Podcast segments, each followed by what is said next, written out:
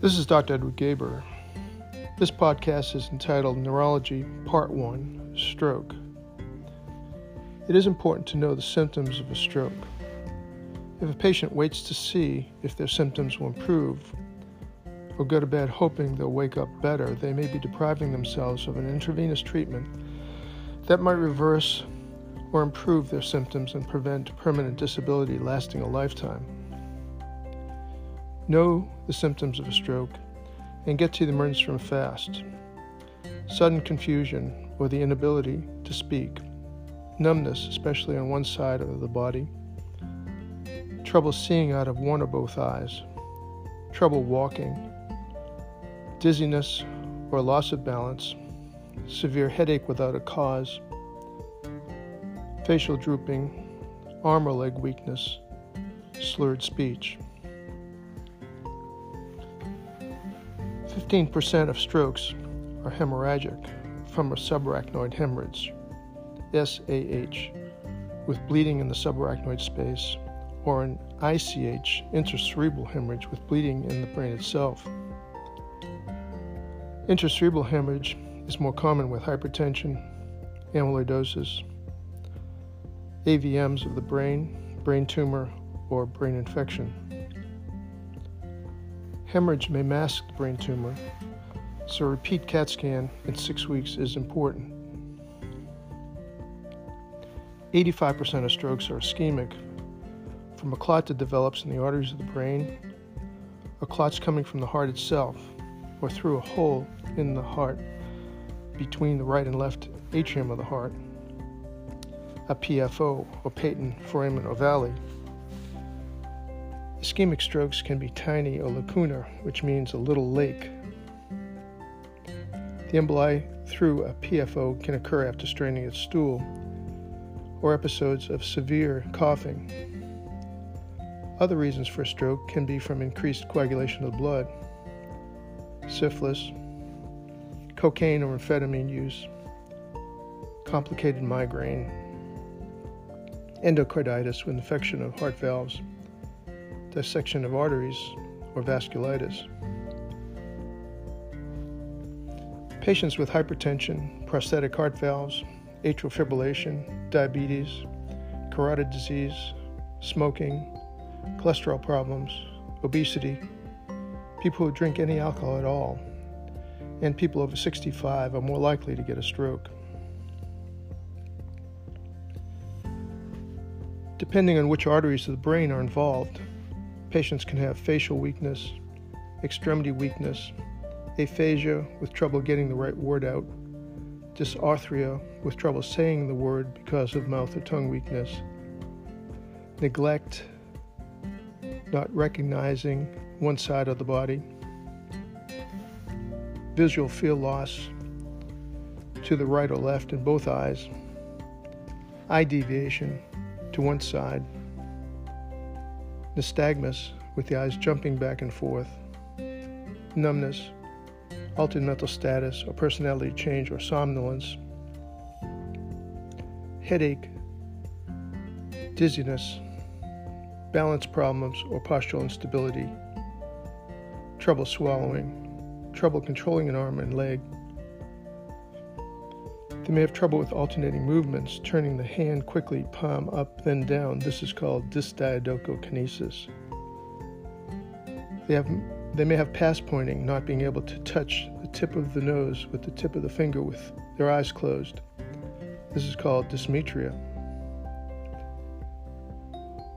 When there is an altered level of consciousness, focal signs on physical exam may be difficult to determine.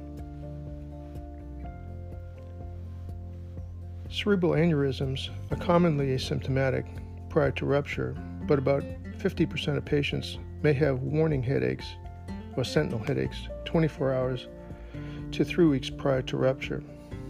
They can be unilateral.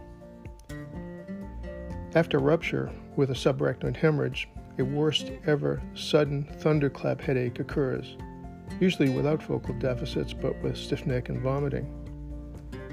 But 25% have seizures and 25% have coma.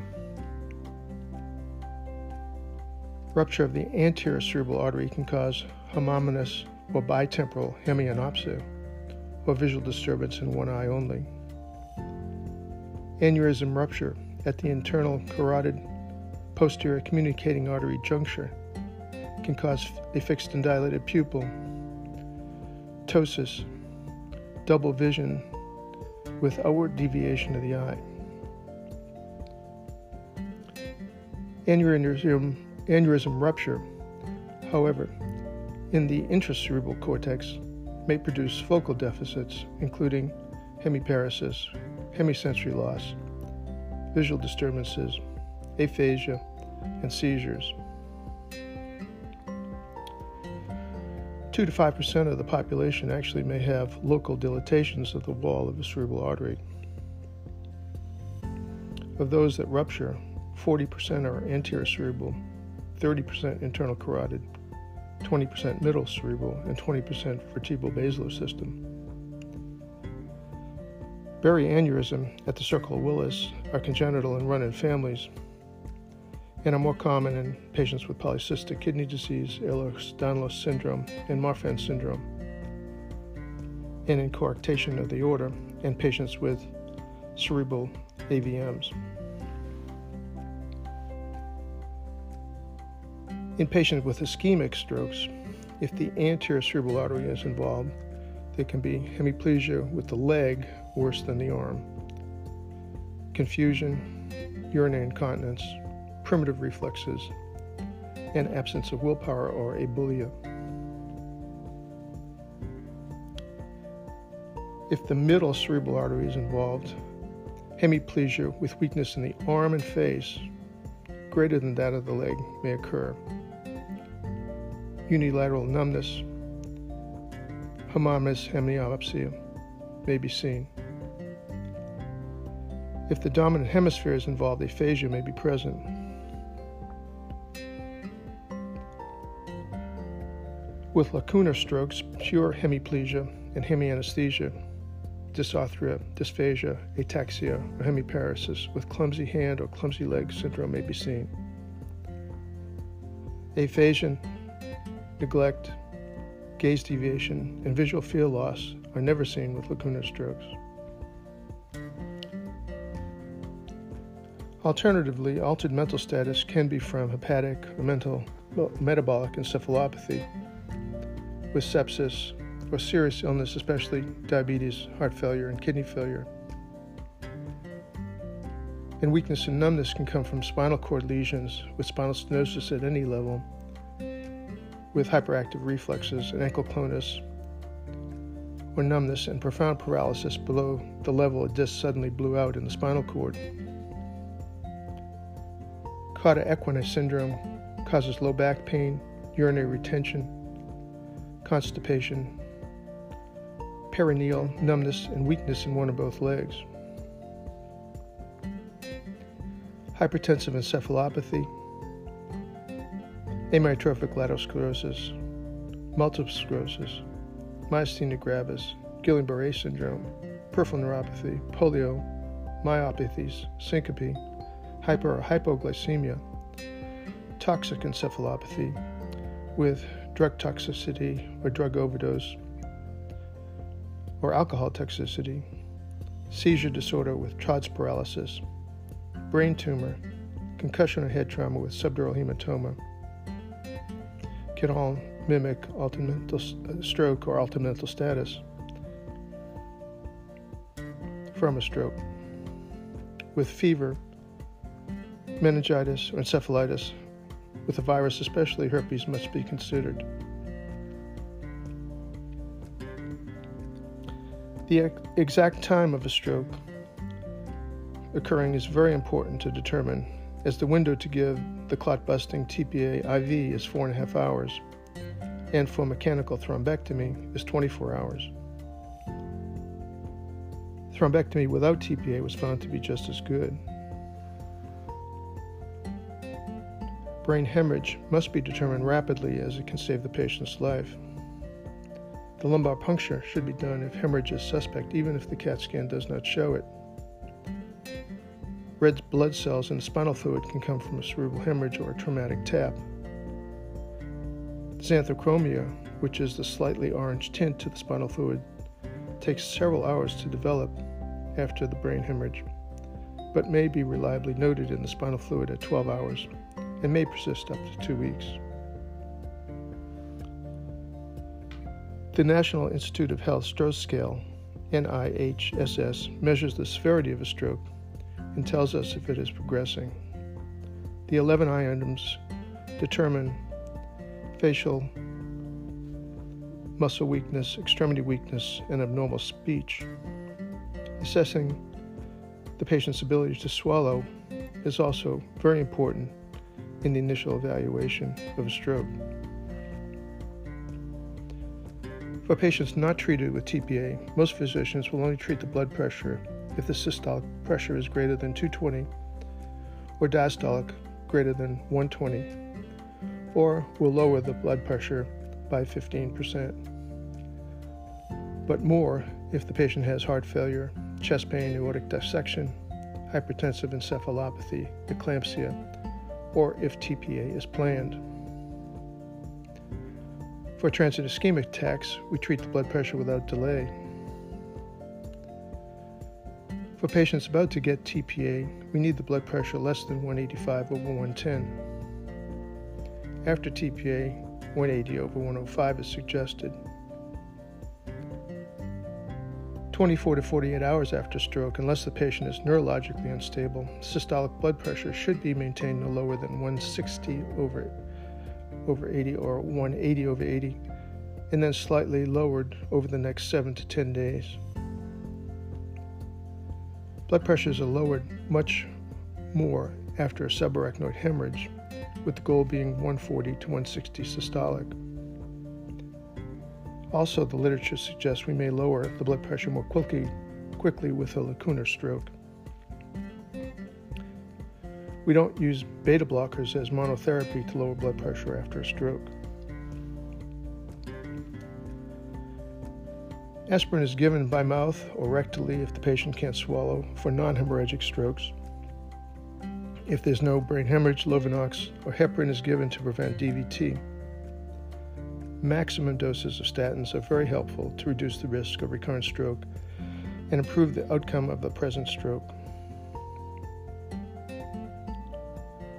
Vertigo, dizziness can be very challenging. It can occur from a stroke or simply inner, an inner ear vestibular problem. If a patient just has dizziness produced or exacerbated by head turning and no other neurological signs or symptoms, a vestibular disorder is more likely. The Hallpike maneuver can distinguish vestibular vertigo from central vertigo, but the telltale nystagmus may not be seen. Patients, however, will often tell you on sitting up at the end of the maneuver that the dizziness felt is exactly the same as the symptoms they were having. The HINTS, or HINTS test for direction changing nystagmus, and the skewed deviation cover uncover the eye test can help distinguish a stroke from an inner ear disorder. Asking the patient to hyperventilate for 30 seconds can reveal hyperventilation vertigo, which is a very common disorder. Also, despite textbook teaching, vertigo and syncope can occur at the same time. So, blood pressures and pulses taken at 1 and 3 minutes after standing can reveal orthostatic hypotension and also POTS or POTS syndrome if just tachycardia is noted on standing. A cerebellar stroke can cause nausea and vomiting, double vision, nystagmus, and ipsilateral limb ataxia. A posterior cerebral artery stroke can cause thalamic syndrome with contralateral hemisensory distribution involvement aphasia, and homonymous hemianopsia.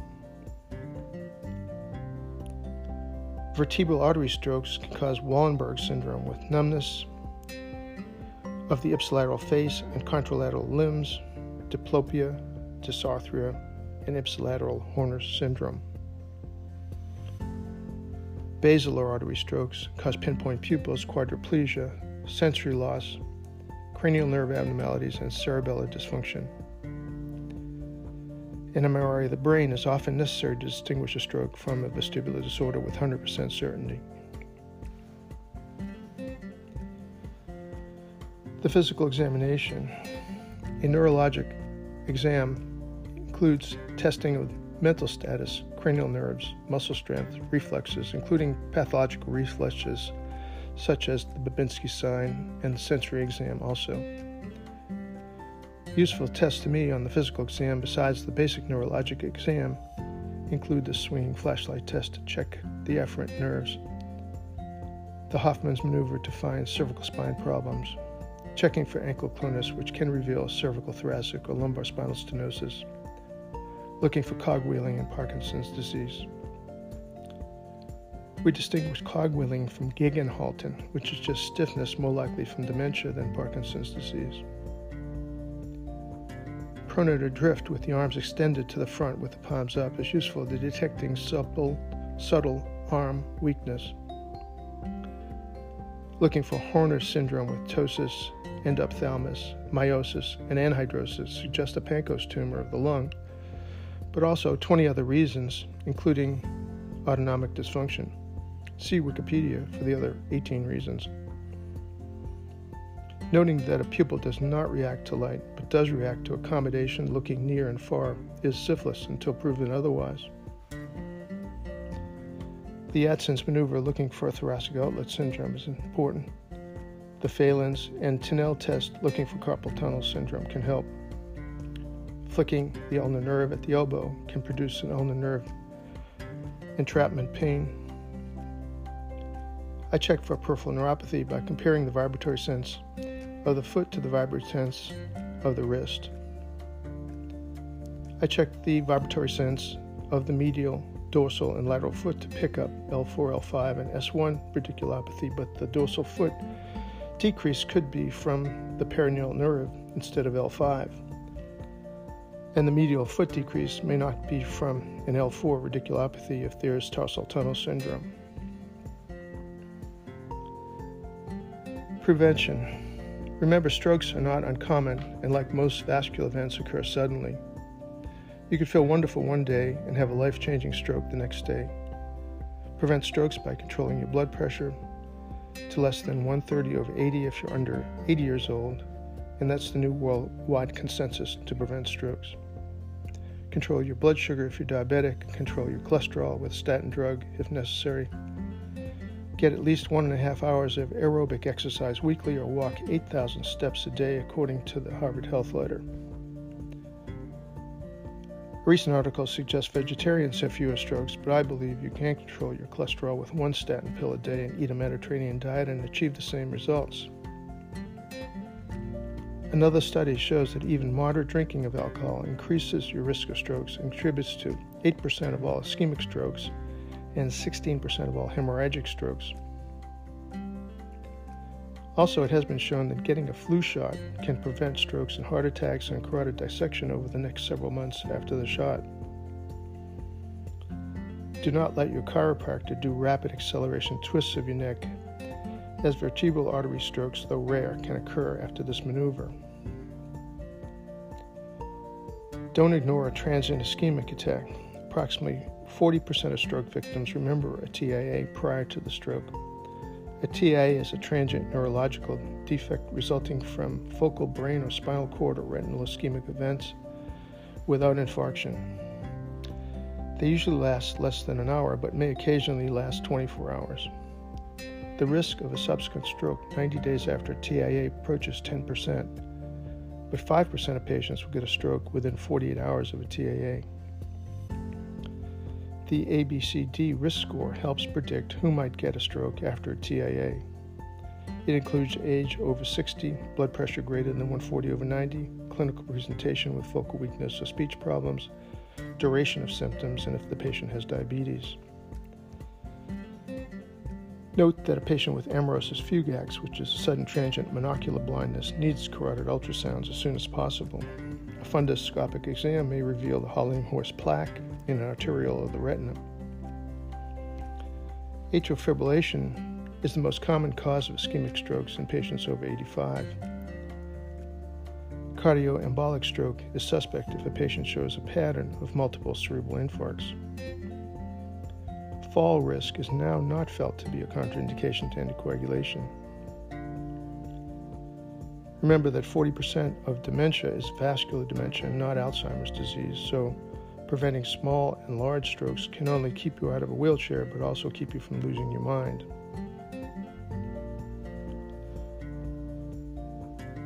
COVID 19. 50%, 7%, 57% of COVID patients are showing a wide variety of neurological disorders such as altered consciousness, seizures, hyperkinetic movements, strokes, especially in the distribution of the posterior circulation, vertebral artery dissection, headaches, dizziness, encephalitis, Guillain-Barré syndrome, optic neuritis, and loss of taste and smell. Lastly, cerebral autosomal dominant arteriopathy with subcortical infarcts and leukoencephalopathy is the most common cause of inherited stroke and vascular cognitive impairment in adults.